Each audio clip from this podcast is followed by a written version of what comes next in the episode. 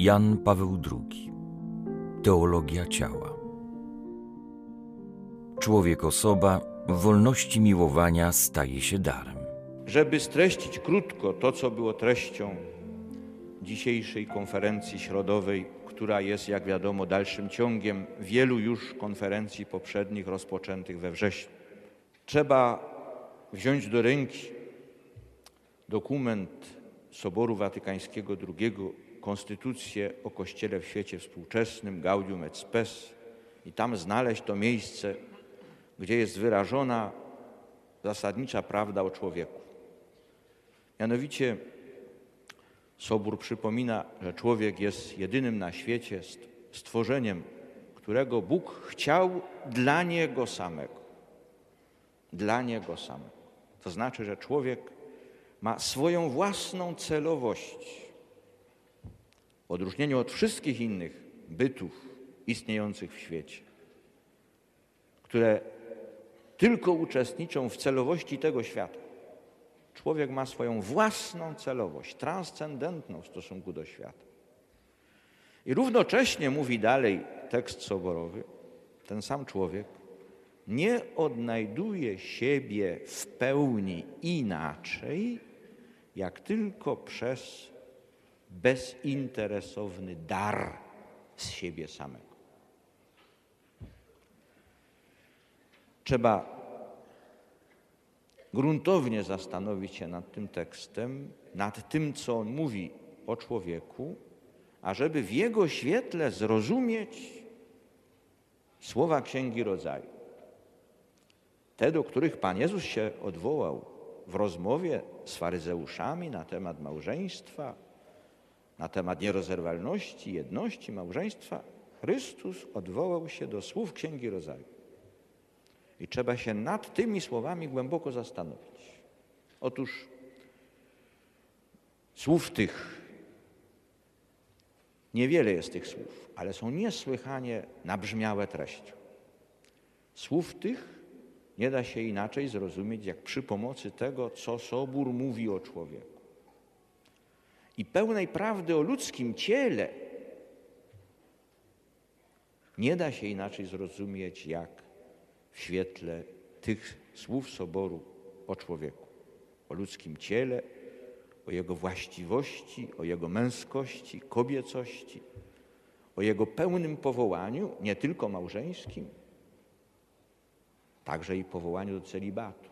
Nie da się inaczej zrozumieć, jak tylko w świetle tej prawdy, że człowiek nie odnajduje siebie inaczej, jak tylko przez bezinteresowny dar z siebie. To tyle. A poza tym zastanawiajcie się nad tą troszkę. Wtedy wyrośnie więcej.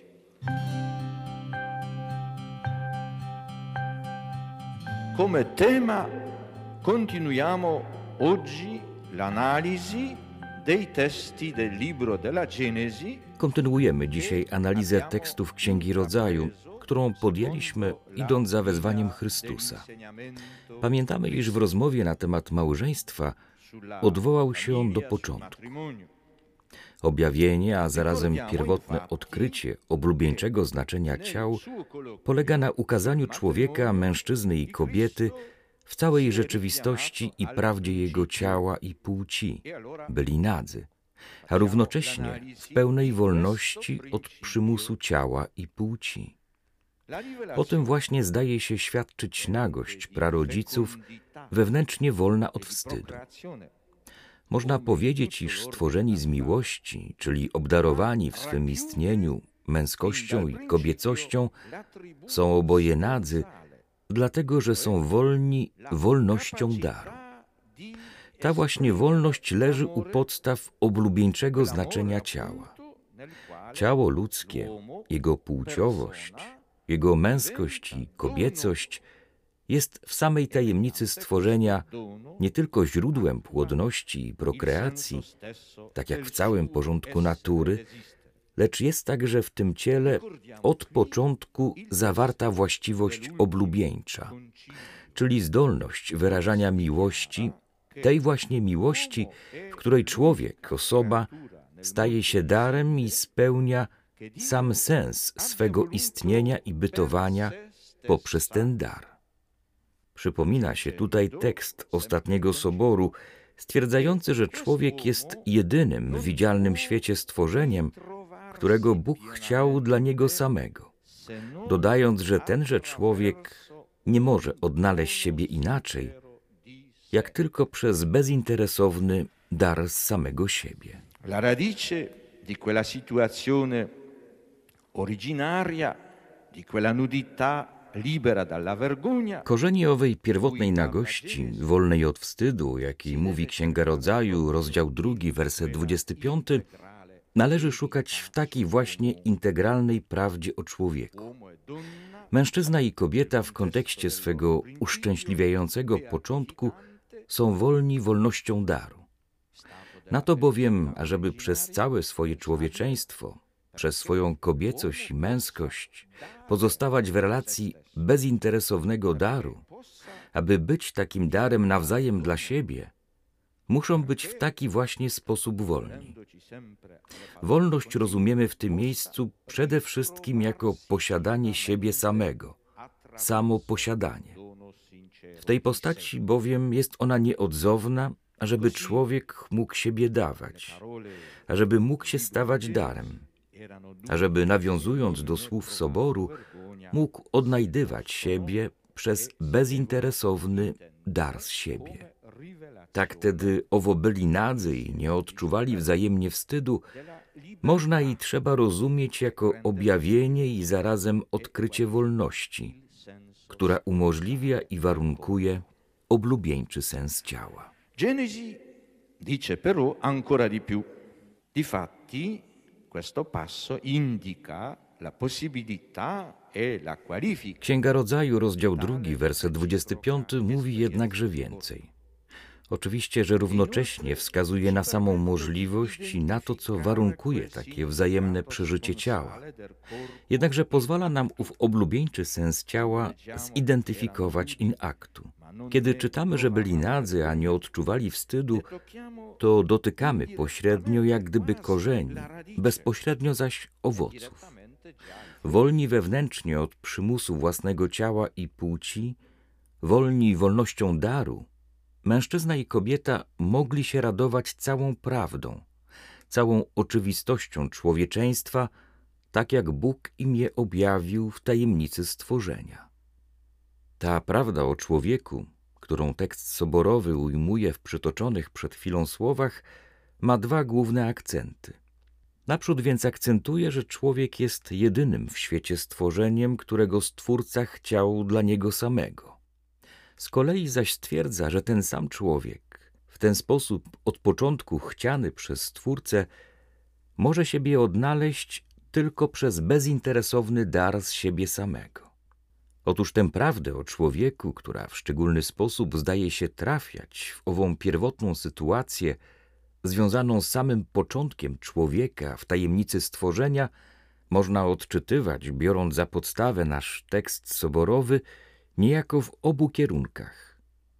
Takie odczytanie jeszcze bardziej pomaga nam w zrozumieniu oblubieńczego sensu ciała, który zdaje się być wpisany w pierwotną sytuację mężczyzny i kobiety w Księdze Rodzaju, rozdział drugi, wersety od 23 do 25, a w szczególności znaczenie ich pierwotnej nagości. Jeśli u korzeni nagości znajduje się, jak stwierdziliśmy, wewnętrzna wolność daru, bezinteresownego daru z siebie, to właśnie ów dar pozwala obojgu, mężczyźnie i kobiecie, odnaleźć się wzajemnie tak, jak Stwórca każdego z nich chciał dla niego samego. W ten sposób mężczyzna w tym pierwszym uszczęśliwiającym spotkaniu odnajduje kobietę, a ona jego. W ten sposób on ją, a ona jego wewnętrznie przyjmuje. Przyjmuje tak, jak ona dla niej samej jest chciana przez Stwórcę, jak jest ukonstytuowana w tajemnicy Bożego obrazu przez swą kobiecość.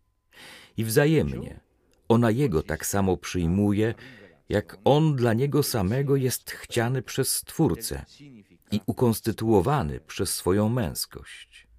Na tym polega objawienie i zarazem odkrycie oblubieńczego sensu ciała. Opis jachwistyczny, a zwłaszcza Księga Rodzaju, rozdział drugi, werset 25, pozwala nam wnosić, że człowiek jako mężczyzna i kobieta wchodzi w świat z takim właśnie poczuciem sensu swego ciała, swej męskości i kobiecości. Il corpo umano, orientato interiormente dal dono sincero della persona, Niesione od wewnątrz bezinteresownym darem osoby ciało ludzkie ujawnia nie tylko swą fizyczną męskość czy kobiecość, ale ujawnia zarazem taką wartość i takie piękno, które przekracza sam tylko fizyczny wymiar płciowości. W ten sposób dopełnia się niejako poczucie oblubieńczego sensu ciała związane z męskością, kobiecością człowieka. Jeśli z jednej strony sens ten wskazuje na szczególną zdolność wyrażania tej miłości, w której człowiek staje się darem, to z drugiej strony odpowiada mu zdolność i zarazem głęboka gotowość do afirmacji osoby, czyli dosłownie do przeżywania tego, że drugi człowiek, kobieta dla mężczyzny, a mężczyzna dla kobiety, jest także przez swoje ciało kimś chcianym przez Stwórcę dla niego samego. W ten sposób kimś jedynym i niepowtarzalnym, kimś wybranym przez odwieczną miłość. Afirmacja osoby to nic innego jak podjęcie daru, który przez wzajemność stwarza komunię osób, kontynuuje ją od wewnątrz, a równocześnie ogarnia nią i obejmuje całą zewnętrzność człowieka, to znaczy to, co stanowi jego nagość, czystą i prostą nagość ciała jego męskości i kobiecości. Wówczas, jak czytamy w Księdze Rodzaju, rozdział drugi, werset 25, mężczyzna i kobieta nie odczuwają wstydu. Wyrażenie biblijne nie odczuwali wskazuje wprost na przeżycie jako na wymiar podmiotowy. proprio in tale dimensione soggettiva come due io. W tym właśnie podmiotowym wymiarze, jako dwa ludzkie ja, określone przez swą męskość i kobiecość, jawią się oboje mężczyzna i kobieta w tajemnicy swego uszczęśliwiającego początku. Znajdujemy się w stanie pierwotnej niewinności i zarazem pierwotnej szczęśliwości człowieka. Owo pojawienie się jest krótkie, zajmuje zaledwie kilka wierszy w Księdze Rodzaju, niemniej jest ono pełne zdumiewającej treści. I to równocześnie treści teologicznej i antropologicznej. Objawienie i zarazem odkrycie oblubieńczego znaczenia ciała tłumaczy pierwotną szczęśliwość człowieka, a zarazem otwiera perspektywę jego ziemskiej historii, w której człowiek nigdy nie wyłączy się z tego nieodzownego tematu swej egzystencji. Następne wersety Księgi Rodzaju, według jachwistycznego tekstu trzeciego rozdziału, ukazują co prawda, iż owa historyczna perspektywa będzie się kształtować inaczej niż uszczęśliwiający początek po grzechu pierworodnym. Tym bardziej jednak wypada głęboko wniknąć w jego tajemniczą strukturę, zarazem teologiczną i antropologiczną. W całej bowiem perspektywie swej historii człowiek nie oderwie się nigdy od oblubieńczego sensu swego ciała. Chociaż nawet ten sens ulega i ulegać będzie wielorakim zniekształceniom, to jednak stale będzie tkwił pod nim jako najgłębsza warstwa, która domaga się odsłonięcia w całej swej prostocie i czystości oraz ukazania w całej swej prawdzie, jako znak Bożego obrazu. Tędy również poprowadzi droga od tajemnicy stworzenia do odkupienia ciała.